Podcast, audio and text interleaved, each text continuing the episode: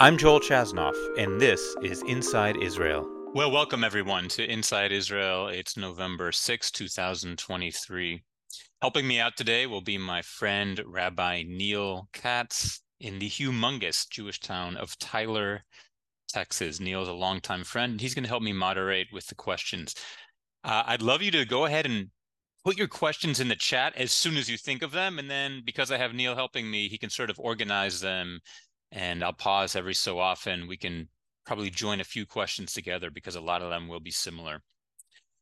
I want to give you a little bit of uh, background on where I am right now and what I've been learning the past week. I'm actually in the United States myself, uh, in Texas, about an hour outside of Austin, as it turns out. I have a couple days off from the tour. I've been touring pretty much nonstop since the tragedy of October 7th began. And I think the name of this tour is the Thread the Needle Comedy Tour. It's very much a pivot from my normal act. I'm sharing stories that are a lot more meaningful and a lot more heartwarming and sort of sneaking the humor in. So audiences are still laughing, but it's much more toned down and respectful. And I must say the feedback is great. People I think they really enjoy the inside look at Israel because there's a lot of Q&A that I offer after the shows, but also they're enjoying laughing. Uh, people have said that it's cathartic that, you know, whether, no matter where they are um, in North America, and I'm talking about not even people who are Israeli, but just American Jews, Canadian Jews, this is really weighing on them. Many people have told me they're not sleeping at night the way they normally do uh, they are thinking about this, if not constantly, then a lot. And it's influencing their lives, it's impacting their diet, it's really changing uh, how they go about the world. And so, if I can bring a little bit of laughter and catharsis, uh, you know, I'm happy to do that. I've been to a, there are two events that really stand out. Uh, one of them was at Brown University last week. I performed for Hill, uh, spoke to the Hillel at Brown University. And it was a conversation, and we really talked about the state of what it's like to be a Jew on campus right now. Uh, one of the big events that's happened since you and I last spoke was a student at Cornell University was actually arrested and could go to jail for five years for threatening Jewish students online. In the year 2023, unbelievable, but students at Cornell were warned, Jewish students were warned not to eat in the kosher dining hall because of threats to their safety. Uh, the Israeli government issued a warning few days ago telling Jews around the world to hide signs of Judaism, tuck in those Magen David necklaces, maybe wear a hat over your kippah. And to so many of us, it's simply unbelievable that in the 21st century, we are having to be careful about how we express our Judaism. I must say, at all the shows I'm doing lately, there is a lot of security um, more than the normal token police car parked outside. Um, the other event I wanted to speak about was an event, a fundraiser for the Shayetet 13, the Navy SEALs of the IDF. There's an organization called AFINS, American Friends of Israel Navy SEALs, and they were raising money to help all of the reservists who've been called up, um, buying stuff for the base, some supplies that we can't really talk about, but uh, the goal of that night was to raise between 350 400,000 dollars, and we raised between 750 and 800,000 dollars.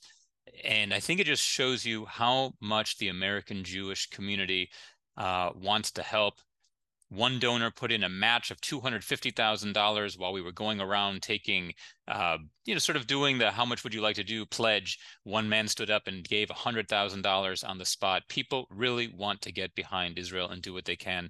Uh, and that was that was very heartening for uh, me to see.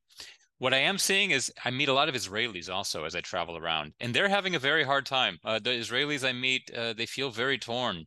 I think as hard as this time is in Israel, it's also a very special time to be in Israel. The country comes together in the hardest of times.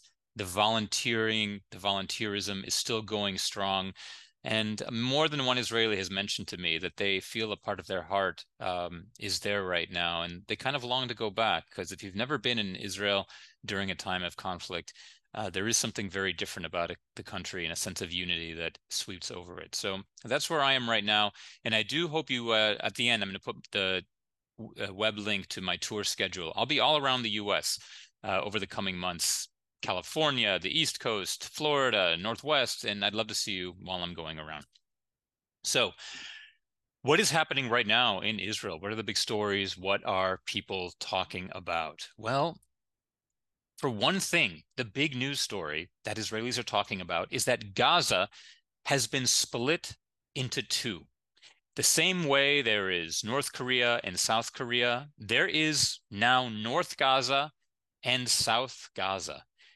It this I can't emphasize how incredible this is that the Gaza Strip has now been cut into two pieces. The Israeli military came in from the north and from the east and cut through all the way to the coast using uh, one of the most elite units in the army to go west, uh, sorry, east to west through Gaza. This is Sayeret Golani. This is one of the uh, one of the toughest units to get into and one of the most highly trained and they were they were able to penetrate all the way from eastern Gaza to the Mediterranean Sea. And this has essentially split Gaza into two, and we're already seeing the results. Why is this important? As I mentioned last time, 80% of Hamas's rockets have a range of about 12 miles, about 18 kilometers. And by pushing them to the south, it's much more difficult for them to bomb Israel, to fire missiles at Israel that actually strike. They have attempted, but they've fallen in the sea. We are actually seeing that it is working. Now, we have had a few more missile attacks from Hezbollah in the north to compensate, but it is effective to have pushed Hamas, for the most part, out of the north. Uh, and there, from what I've heard, there's only about 100,000 Gazans still in northern Gaza, which sounds like a lot, but when you consider that the population of Gaza is 2 million, uh, that's you know that's and maybe if there were 1 million there that's probably less than 10% of the population that remains so gaza northern gaza has essentially been taken over by the idf what does this mean for what's ahead? The next step would be to try to take over gaza city. Right now the idf is surrounding gaza city. Hamas's main base is in gaza city under the Shifa hospital this has now been well known and proven that their main base of operations is under the hospital. I would not be surprised that by the time you and I speak next week, uh, if the IDF has made some serious progress toward that hospital, I do not think they will get there by then. Gaza City taking it over is going to be an incredible, an incredibly difficult operation. We are talking about going alley by alley, building by building, looking for weapons, looking for tunnels, um, looking for Hamas members who are who might be hiding out, although most are suspected to now be underground. But the Minister of Defense, Yoav Gallant, has said that this operation will take months, and we should take him at his word we are not looking at an operation that's going to finish up by December or by 2024. This, I'd say, a minimum of six months is what we're looking at because we need to go very, very slowly. In 2014, we went way too quickly into Gaza during Tzuk Eitan, lost many soldiers, and I think we are we've learned our lesson. We are going very, very slowly. Uh, but the goal ultimately is to close in and sort of choke off Gaza City and work the way uh, toward the center of operations, toward that hospital. Um, Hamas is in tunnels underneath that hospital. And so I don't know exactly how they're going to do it. They have said that they have technologies and ways of destroying these tunnels that we haven't heard of yet that are yet uh, will be a surprise to the enemy. And i'm i'm certainly curious myself but engineering brigades have been working hard to blow up every tunnel they have come across. But that would be the ultimate goal is to take over that military base under gaza hospital. So what does that mean in terms of casualties? Well in two in, until now and someone just commented the moving slowly also is a, re- a result of all the mines and booby traps. Yes, this is true. Uh, every rock that you see in Gaza, and I say this as a tank soldier who was serving in Lebanon, we were warned when going to Lebanon that every rock you see, assume it is not a rock. assume it is a piece of plastic that looks exactly like a rock, but it's been shaped to look like a rock, but it's hollow. And inside are explosives. There can be tripwire, other booby traps. So this is another reason exactly, Debbie, thank you for pointing it out, that they're going so slowly is because of all the uh, the obstacles that Hamas has set up that we need to be very careful about. Uh, but that does segue very, you know, very well into the next topic, which is the number of casualties. So far, there have been 30 deaths of IDF soldiers since the operation began, and that includes uh, soldiers in the north, and that includes a lone soldier, a policeman, a policewoman, who was um, who died of her injuries today, eh, actually in the West Bank. So that 30 is not even all of Gaza. How do Israelis feel about this number 30? Well, on the one hand, every Israeli soldier is is mourned in Israel. Uh, this is not, you know, a small, tiny paragraph on page 16 of the newspaper of when a soldier dies. It's front page news. On the news, they run biographies of the soldier, if and when a soldier should be killed. Uh, the entire country mourns for every soldier who is lost. They literally are our sons, our brothers, our neighbors, and so the the country is sad anytime a soldier is die, uh, anytime a soldier dies. That said, we have to look at it from a military perspective as well. And I must say that to be this deep into Gaza, to cut off the north of Gaza and be surrounding Gaza City, and I put only in quotes, but with only 30 deaths, some of them are not even from operations in Gaza.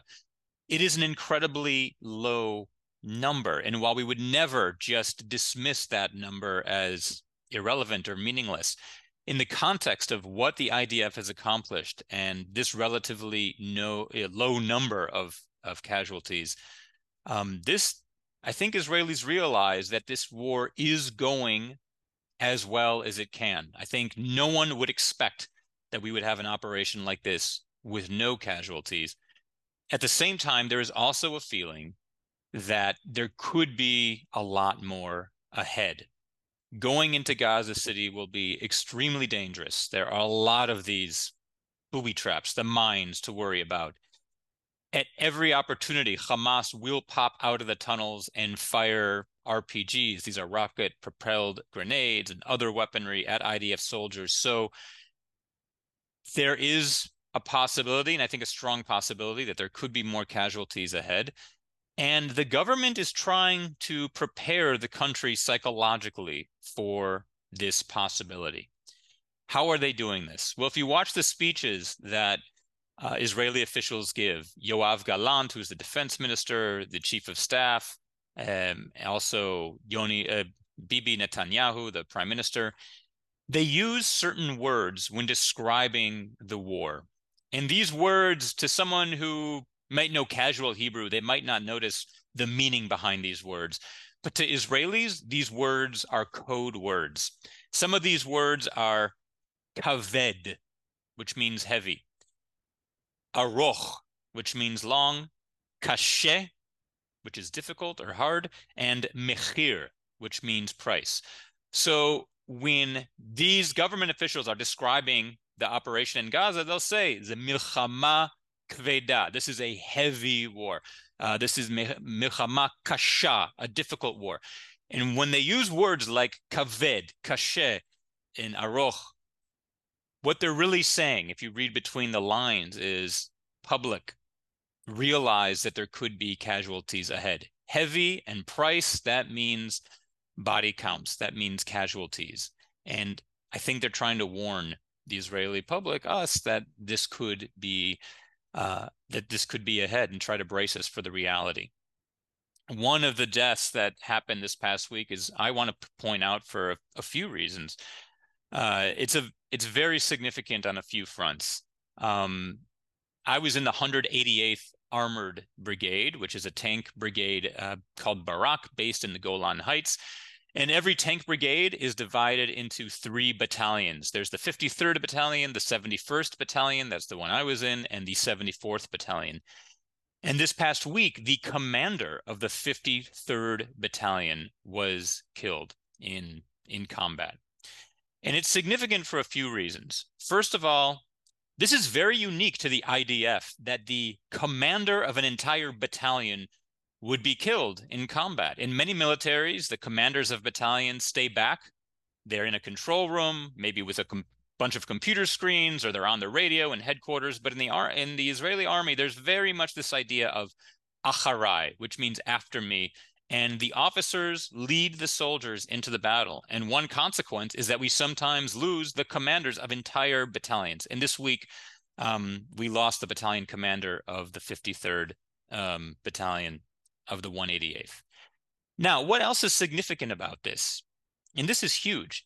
He was Druze. This commander of the 53rd Battalion was an Arab Druze Israeli, not Jewish. And I think this is such a beautiful signal to Israelis and to the rest of the world that this idea of coexistence not being possible not only is it wrong but this proves that it's wrong that we had an arab jews druze battalion commander. First of all it says a lot simply that he was able to advance up the army ranks to attain uh, that role. Um, and also the amount of trust that we have in him and he has in israel as a, a majority jewish state i think it speaks volumes to what israel is all about. And his death has actually led a number of politicians to call for the repeal or at least the reexamination of what's called the nation state law. The nation state law uh, was passed, um, you know, a few years ago. I would have to look it up. Perhaps Neil Katz can look it up when it was actually passed. Uh, but the whole idea of the nation state law was that it was made Hebrew the official language, not Arabic. Uh, that it's an, a Jewish state and really favors I mean, look, Israel is a Jewish state, but it really laid down certain principles to guarantee that this was prioritizing uh, Jewish um, Jewish citizens. Thank you, July 2018, Neil. And the fact that we had a Druze battalion commander killed has made uh, has made some calling for reexamination of the nation state law. That maybe we need to soften it a bit. When I wrote my last book, Israel 201, I spent a day at the number one high school in Israel. And the number one high school in Israel is actually the Darka Druze High School in a town called Yarka in the Galilee. This was an underperforming school, but then they got an amazing principal named Kamil Shela, and he's Druze, and he used Druze uh, principles and Druze ideology to help inspire his students, and it turned it into the number one high school in Israel. Over 90% of the Druze students at this high school pass the Bagrut matriculation exams and qualify for college. This compared to only about 60% uh, in Jewish high schools in Israel. Uh, so part of that interview that I spent at the Yarka Druze High School is I interviewed Druze high school students about what's it like to be Druze in a country of Jews. And they said, we feel caught in the middle. They say they feel personally bothered by the nation state law. And they said, we feel caught in the middle. Anachnu be'emtza, they said. They said that Jewish people look at us as terrorists because we're Arabs. And Muslim Arabs and Palestinians look at us as traitors because we serve in the Israeli army. As it turns out, by percentage, the Druze have the highest percentage of enlistment in the IDF because Haredi Jews don't serve for the most part in the Israeli army, but Druze, they do. The principle of the Druze religion is that you are loyal to whatever government is in power. So when the Druze in the Golan Heights were under Syrian rule, they were loyal to Syria. But once Israel took over the Golan Heights, they were loyal to Israel and they serve in the army at a very high rate.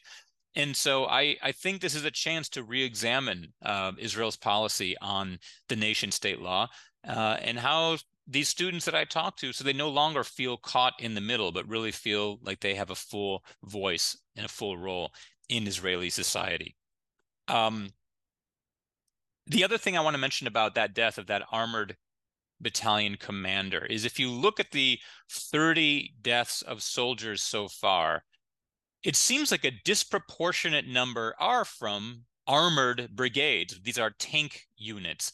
Um, a lot of them are from infantry units, the very elite forces like Sayeret Givati. Givati is another infantry unit like Golani, and a number of the soldiers killed have been from Givati and Sayeret Givati and Maglan and Shaldag and these other very elite units. But a, a number of them are from the armored corps, from tanks. And a lot of people might wonder how are tank soldiers dying? Because you would think that if you were in a tank, that would actually be the best place to be because you're protected in the Merkava tank, which is world known for being probably the safest armored vehicle in the world. There's a very very special plated armor on the Merkava that was de- uh, developed by Yisrael Tal, an Israeli engineer. Um, so how is it that tank soldiers are dying? Uh, well, this is what I call, and I wrote about this in one of my other books, the 188th Crybaby Brigade. Uh, as a tank soldier, we learned that one of the myths of the Armored Corps is that the tank is a very safe place to be uh, if there are bullets being fired, but it's much less safe if there's RPGs, rocket propelled grenades, uh, or other heaven weaponry fired. And uh, unfortunately, Hamas and Hezbollah have discovered that to destroy a tank, you don't necessarily need to fire at the tank. One option that they do is they fire at the treads, the wheels. And if they can disable the tank, then the soldiers need to get out, repair the tank, and then in a way they're sitting ducks. They're no longer protected. Also, tanks sometimes tip over. The center of gravity is very high. And one of the tank soldiers killed this week actually was killed in the north because his, I believe it was the north, uh, because his tank tipped over. So tank accidents happen as well. But it is sort of a phenomenon that tanks aren't nearly um, nearly as safe as you would think. Uh, on the one hand, they can be extremely safe in battle, certainly more than infantry, but you are vulnerable. Uh, just because you're in the tank does not mean you're not vulnerable. And we learned that ourselves before going into Lebanon. And this happened in Lebanon in 2006 as well. A number of tank soldiers were killed. And this surprised Israelis, but it has to do with some of the vulnerabilities involved in being in a tank. Uh, I want to pause uh, real quick. Does anyone have questions? So, oh well, there's one question that actually has to do exactly with the next topic uh, that I want to talk about, which are the hostages. What is going on with the hostages? Uh, to date, there are now estimated to be 241 hostages.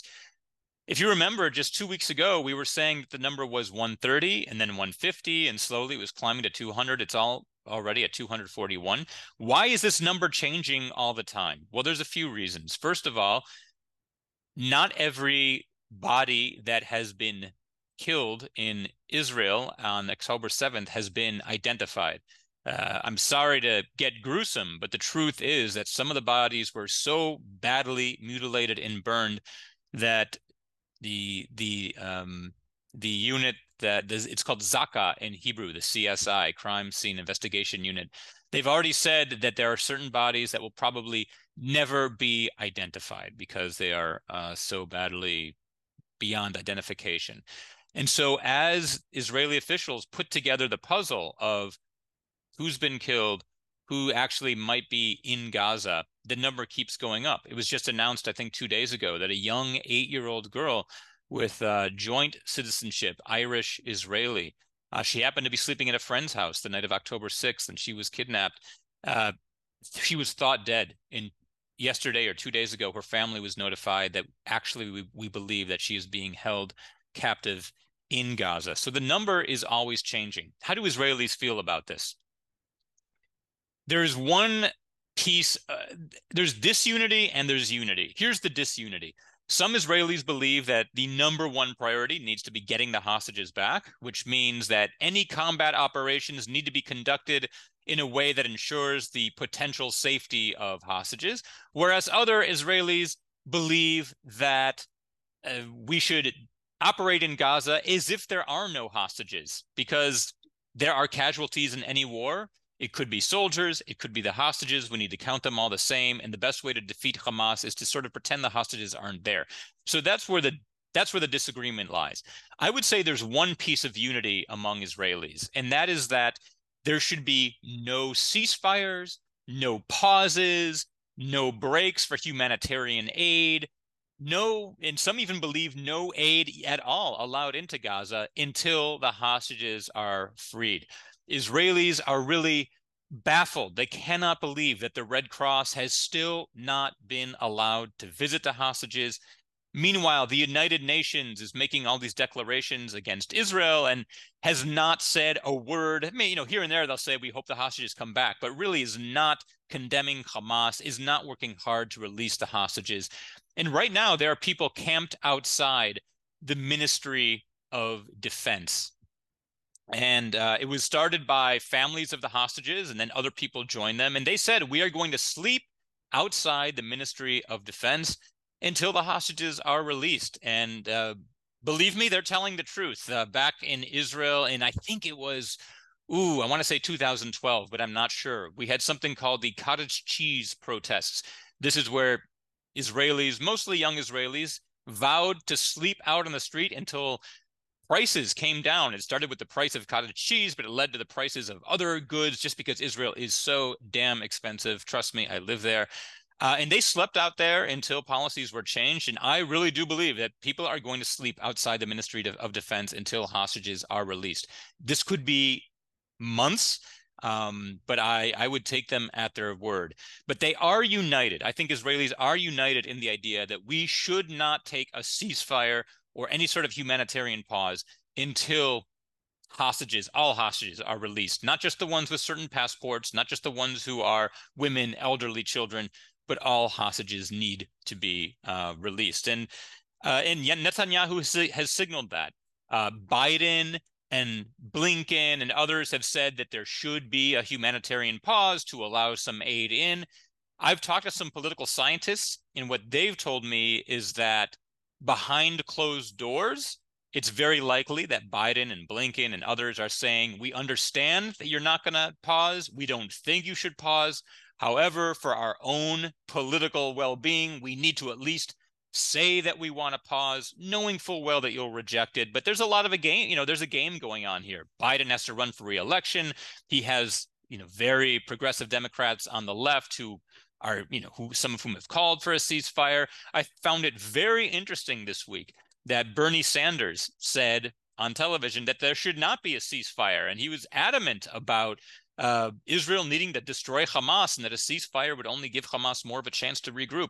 Uh, go Bernie Sanders. I did not expect that. At the same time, President Obama uh, hinted that as bad, you know, the Hamas atrocities were horrible, but it needs to be, we cannot forget the context, or we cannot forget the context of the uh, horrible occupation, which I feel is mistaken. I feel that lending context to this is uh, is not appropriate. That there's really no context. Anyone who knows what Hamas stands for knows that this has absolutely nothing to do with territorial dispute or freedom for the Palestinians.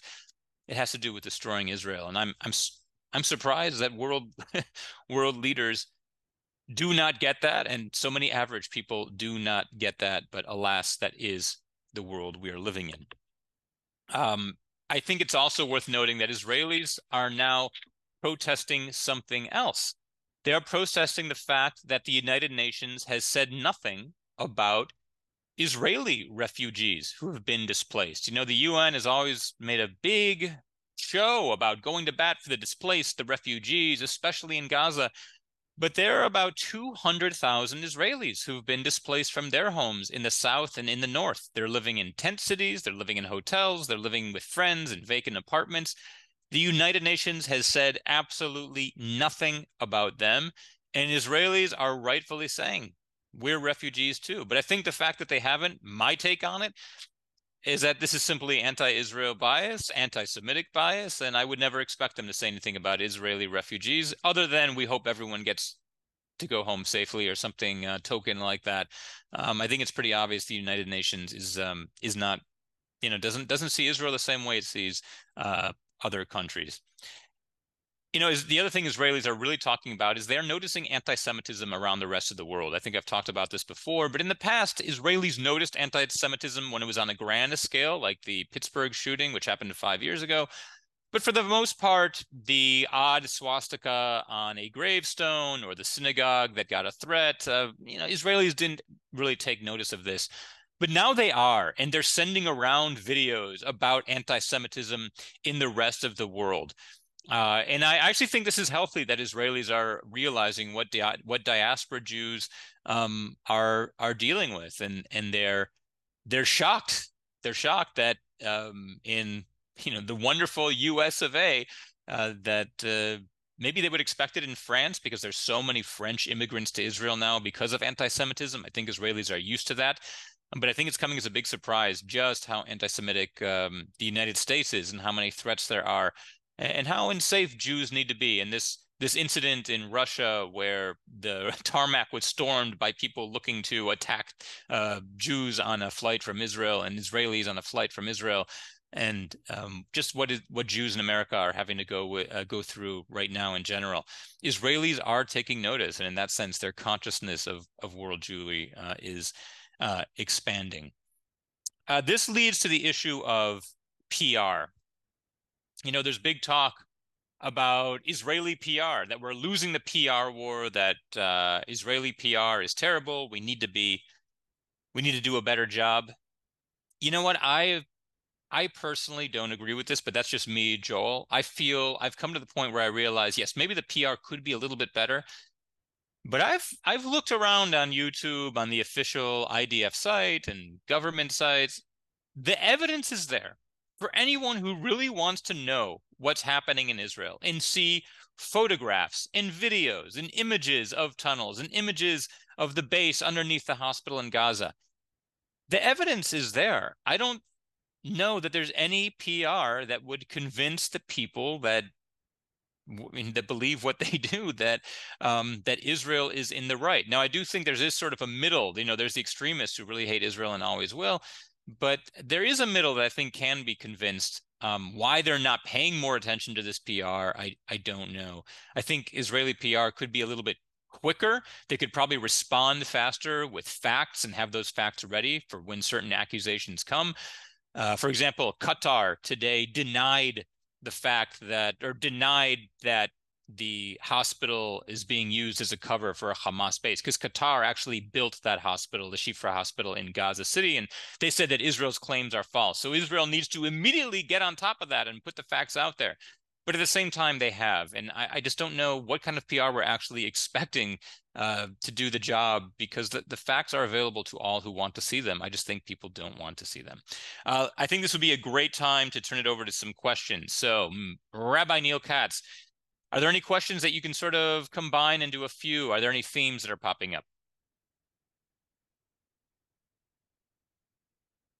And take yourself off mute, Neil. Oh yes. Oh, I, I was I was texting you. Why am I not hearing you, Neil? Sorry.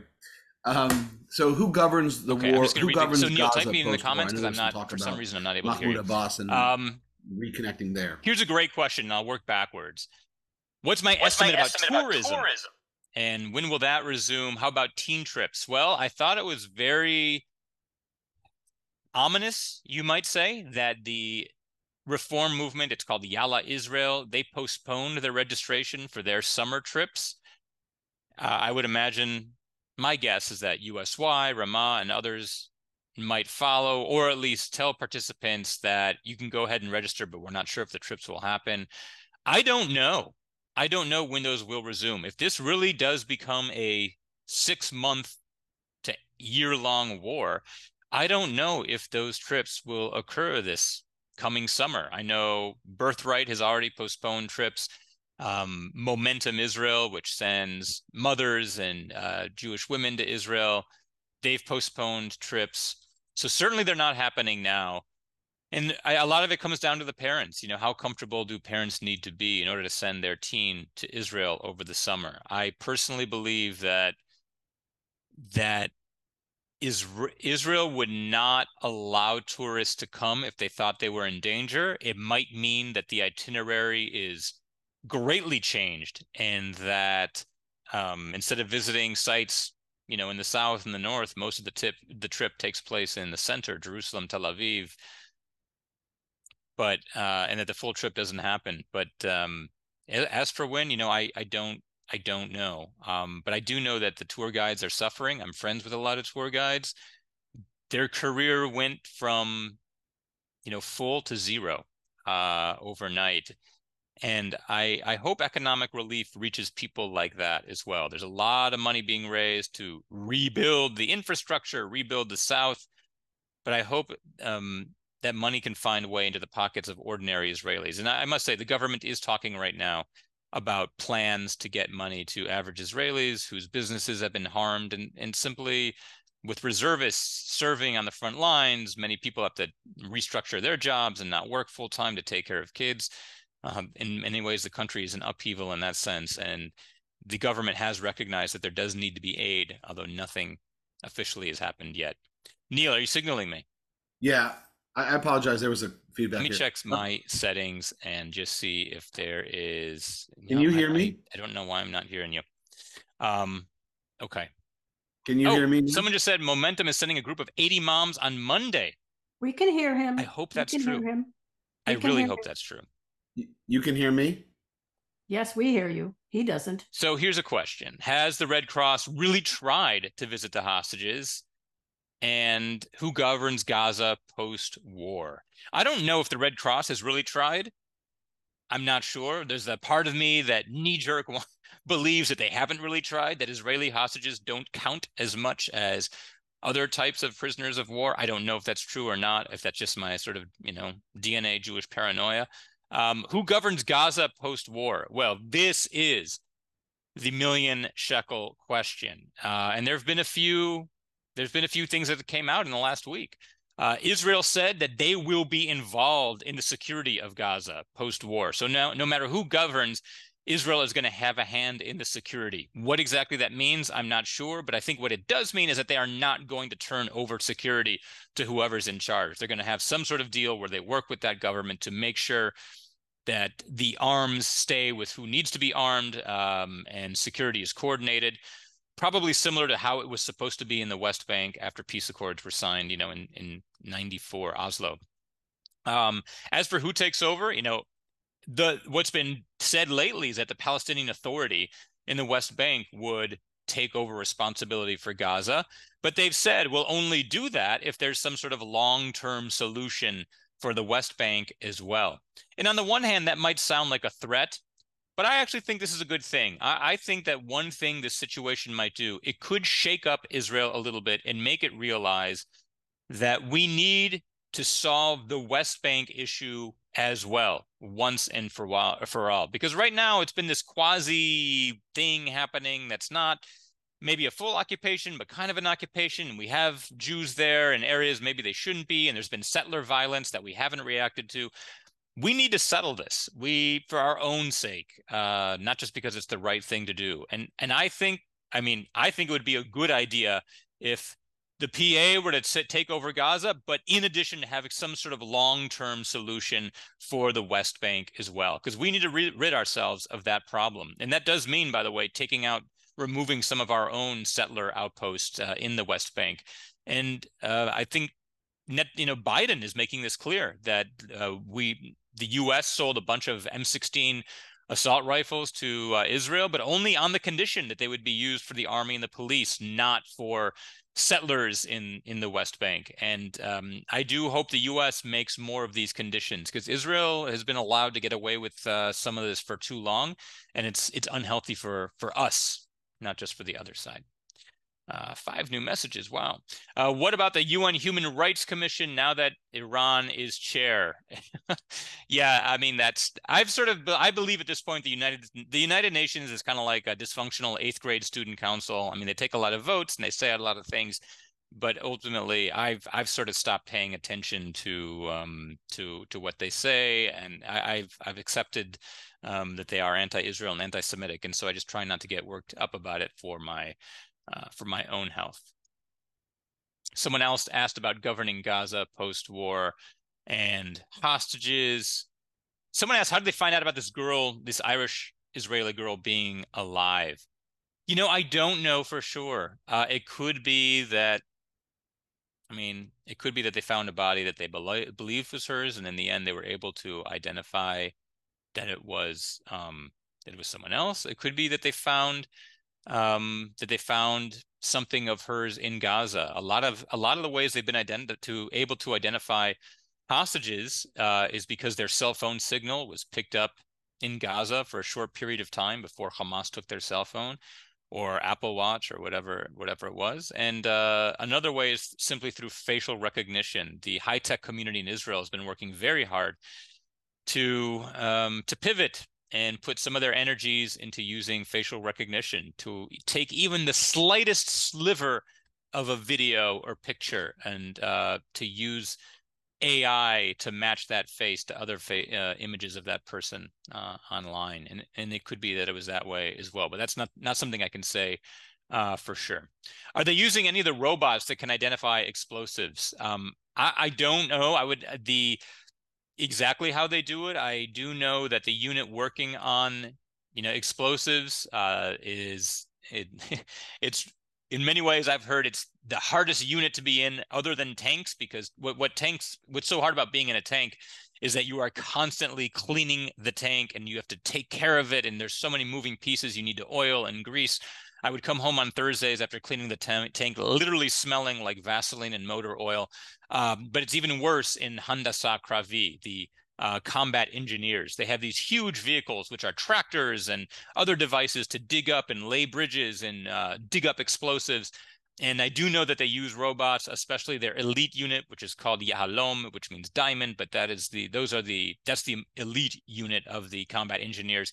I would imagine they are, but you know I don't know for sure. Um, look there's also talk this isn't so related but there's talk that you know we're 10 20 years away from having all robot forces do uh, do the fighting israel's working on technology where we don't need to have actual human bodies in there um, so you know that would be ideal where we don't need to send our our children in and we can actually have robots do a lot more uh, of the work um, we have some new things coming in so i'm gonna here's a long one so give me a second to read it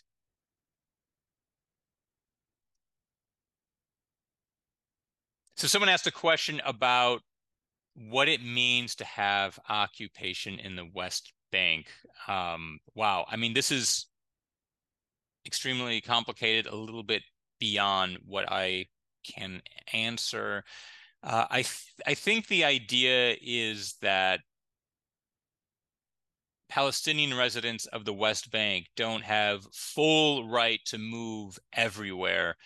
Uh, that there are checkpoints. Um, so, you know, some would say this isn't occupation. This is just security. That there's a that there is a wall and a border, and so it's not. I actually don't want to get into it. What I want to do is take a screenshot of that question and research it so that next week I can answer more fully because I think that's my responsibility to you. Uh, someone asked, "Am I confident that the IDF can actually remove Hamas from power in Gaza?" You know, so I, I must say, so far, you know, remove completely, I don't know what that means. I heard someone say that we know we're victorious when people will move to the south of Israel and they'll feel safe living close to Gaza, like there's no longer a threat. Do we really think we can kill every single one of the 20,000 to 30,000 Hamas militants? I think it's going to be very hard.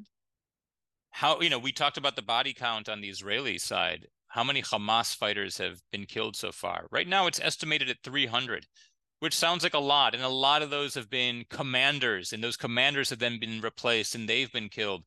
But 300 out of 30,000, that's what, 1%. And so the idea of obliterating everyone. Now, why is it so hard to kill them? Well, because they hide underground in these tunnels.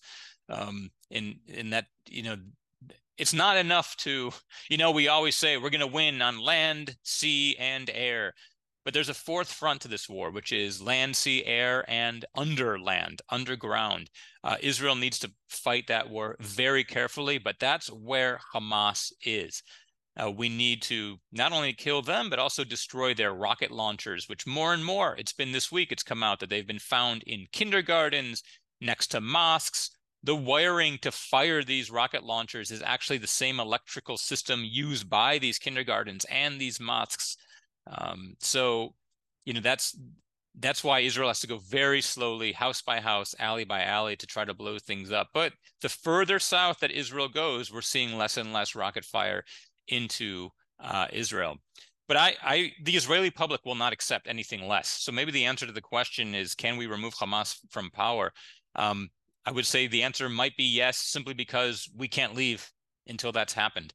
Um, the army will be there until until there's a new Gaza, and we're already seeing a new Gaza. The fact that there are two Gazas now, north and south, is simply incredible. And uh, you know that's such a change in the landscape such a change in the mentality and the psychology of what israelis are leading are living next to uh, but the big fight is still yet to come when it when we start going into gaza city and other really dense uh, densely populated uh, locations um, are there any Okay, so someone asked about volunteers. Okay, so what organizations facilitate volunteers to help on the ground after things calm down? I'm going to screenshot that question too. I know there are a lot of great uh, volunteer organizations. Aside from giving money, uh, coming to Israel and volunteering in some capacity uh, will be, I mean, incredibly, incredibly helpful. Uh, you know, one thing in particular is mental health. Uh, we are going to have a big, I don't want to say crisis, because I don't like using that word, but we're going to have a big mental health issue to deal with down the road. Uh, the soldiers, for sure, uh, they're involved in close combat, um, not just being shot at, but also killing and rescue operations. Uh, I've worked with the 669 rescue unit. This is a very elite unit of the Air Force. Uh, and their job is to helicopter in and and extract injured Israeli soldiers. And this unit has a very high level of PTSD because they're seeing kids their own age uh, with, you know, the injuries of war. And they're working on them in the helicopter on the way to the hospital. And sometimes they don't make it alive. And this takes a toll on them.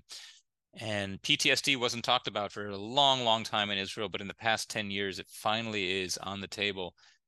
So one one area we're going to need volunteers is in mental health and that kind of therapy um, you know probably if you speak hebrew it would be a lot a lot more helpful but i'm sure there's a need for english um, even english as well. But I, I, will look into some areas where we can actually coordinate volunteers because uh, i know so many people are are into do that. Question here how can we change or can we change the narrative and convince the gazans that hamas does no good for them? Wow that's a great question um, you know, Israel does, and when they drop leaflets, and Israel does have a, an Arabic language spokesman, they always say Hamas is not looking out for you. Hamas does not want you to leave. Um, that where we are reminding them.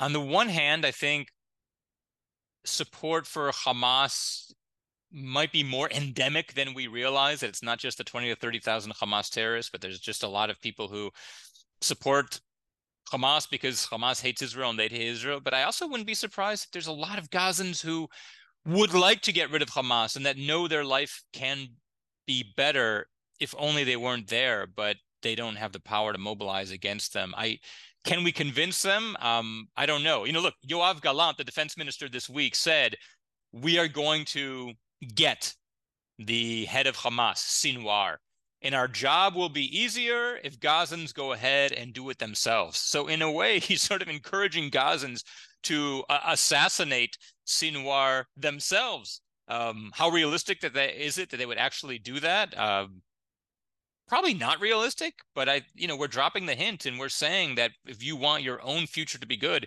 take action. You know, put it in your own hands. Uh, but I would take I, I don't know that anyone would would actually do that because they would have to answer to Hamas uh, at the end of the day. Um, do I have other? Co- oh, okay, so someone asked about okay, so the tunnels. How will the tunnels be disabled? There are certain ways to disable these tunnels. One way is to simply blow them up, and so all the the they crumble and all the dirt that and rubble that comes in and the cement that comes in would would block the tunnels and make them unusable and be impossible to get out. I've heard there are other ways. I've heard there might be some material that can seal them and sort of seal the end of the tunnel and, and make it so that you're not able to enter or get out. Of course, the big question here is the hostages. We're pretty sure the hostages are being kept in the tunnels. So you know how how much do we want to destroy them and in the process hurt our own chances of getting the hostages out? Uh, that is you know that is the big question we're dealing with. But i do i do even though i can't answer the question specifically i do know that israel has ways to destroy the tunnels. Uh, what's so complicated is that there are 500 kilometers of tunnels about 380 miles think about that 380 miles of tunnel underneath Gaza, and there's openings all over the place. Um, so it's not just this, you know, wherever you, it's kind of like whack a mole, where there's one uh, opening and you seal it up. Next thing you know, there's, you know, thousands of other openings. You know, another way we might destroy the tunnels is not really less by touching the tunnels, but by destroying the ability of people to live inside them. You know, Hamas last week, and I might have mentioned this last week and when we talked, but they attempted, you know, there were aid trucks coming into Gaza from Egypt in the Rafah crossing and Israel inspects those aid trucks, and what they found inside a box boxes of cookies were aerators. These aerators, aerators are used to oxygenate the tunnels. The tunnels are so long that you can't actually get oxygen from the holes. You need um, you uh, excuse me, you need to oxygenate the tunnels. And this is why fuel is so important as well. Why is Hamas making such a big deal about fuel? Because they need fuel to run the generators, generators that will pump oxygen down into the tunnels. So, one way to defeat Hamas is by not necessarily blowing up the tunnels, but by literally choking Hamas by not allowing oxygen in there. Um, this is a good strategy aside from the fact that we have hostages in those tunnels. And again, Israel is going to have to make a decision at some point, and maybe they're already making decisions. I think this is another reason they're going slow, slowly, is that it's on a case by case basis. Is you know, do we just choke off all the tunnels and allow no oxygen in, but then uh, allow the 241 of our own who are in there to perish at the same time? Uh, it's a horrible decision that Israel is already facing. Someone asked, did the Palestinians know that Hamas was building all these tunnels? The answer to that one, I can tell you unequivocally, absolutely. And this is one of the reasons why it's harder to commit to convince Gazans that uh, to, to turn against Hamas. Abs- there's no way you have tunnels next to kindergartens in public parks, swimming pools, uh, and um, mosques without the rest of the public knowing. Uh, now, have they put one into one together? Have they realized that the reason they're so poor is because the billions of dollars that is coming in from the rest of the world is not going to their schools and homes and uh, infrastructure, but instead it's going to the tunnels? I don't know if they're adding that up. If they are, they would realize that Hamas is, pardon my French, screwing them over. But um, that that is what they need to realize because that's where the funding has gone. But there's absolutely no way that ordinary Gazans do not know about the tunnels. Um, so that that one was an, an easy question. Uh, do I have a comment about other countries taking or not taking refugees? You know, I do have a comment about that. Um, I have heard that other some of the European Union countries are re-examining their refugee policy. I think off the record, behind closed doors, a lot of European countries are starting to realize that perhaps it was a mistake to re- to let in freely so many refugees from um, Arab and Muslim countries that they're seeing they're seeing the result right now. Uh, you know, a huge riot in Berlin where 65 German police officers um, were injured. My wife was in Berlin a couple of years ago before the pandemic, and she said there are entire neighborhoods of Berlin where all all you see is Arabic and Arabic signs and restaurants. I mean, the you know Arabic quarters of the city. And um, a lot of European countries, I think, are starting to realize that they have a problem on their hands, and they're trying to enact policies where if you're not working, they can uh, they can what's it called extradite you, export you. Uh, uh, eat more easily and that there there's a higher bar for being allowed into the country because up until now it was very free and uh, refugees were allowed in and out. Um, so one question is how to handle all the ones that they have and another is what to do about future ones who want to come in and uh, kicking out those who don't work and who they feel uh, are dangerous to society. Uh, how here's a great question. How did it happen that Israel allowed them to build so many miles? Of tunnels? I happen to know a little bit of the answer to this um, simply because I've spoken to soldiers who uh, worked on tunnel research. And there are two answers. I think one answer is we might not have realized how many tunnels were being built underneath Gaza deep. We might have thought that most of the tunnels were just coming close to the border and that the whole purpose of the tunnel was to cross into Israel. And we didn't realize that one of the purposes was actually to navigate throughout Gaza and put their rocket launchers anywhere they wanted to. So it might have just been a mistake in estimating what they were up to. But another reason uh, soldiers have told me is that the Israeli policy was to allow uh, them to build tunnels up to the border as close as they could possibly get, and then at the last moment to destroy the tunnel. Uh, so to allow them to use as much manpower as they could, as much material as they could, and then once they really got close to the border with Israel, then to destroy uh, the tunnel to prevent them from sneaking in. Look, it's worth pointing out that on, on October 7th, no one crossed in through tunnels. They crossed in from the air. They crossed in through the fence. I mean, no one thought uh, that it was going to happen that way. And again, this is a miscalculation on Israel's part. They assumed for too long that the tunnels were uh, were the way that uh, Hamas would try to sneak in, but in a way it could have been a MacGuffin and threw us off the scent when instead the evidence was right in front of our faces and, and we simply missed it. So um, that's that's the answer to how we allowed them to build so many tunnels. But I, I don't think we will. Um, I don't think we will anymore. I think we're much. I mean, if anything, October seventh has taught us that we our guard needs to be up all the time, and we need to watch for for really all all movement. Uh, nothing can be dismissed as just a rehearsal, as just typical Hamas activity or Hezbollah activity. Uh, that we need to take all threats seriously. Inside Israel is produced by 188th Crybaby Productions Incorporated. Episodes are recorded online before a live audience. To get the links to future recordings, sign up at joelchasnoff.com slash podcast. If you have questions, comments, or to give feedback, and I know with all those Jewish listeners out there, you have feedback, drop us a note at joel at joelchasnoff.com. To learn more about me, my comedy and books, and to sign up for my newsletter, Hebrew is Magic, you can do that at joelchasnoff.com. Thanks for listening.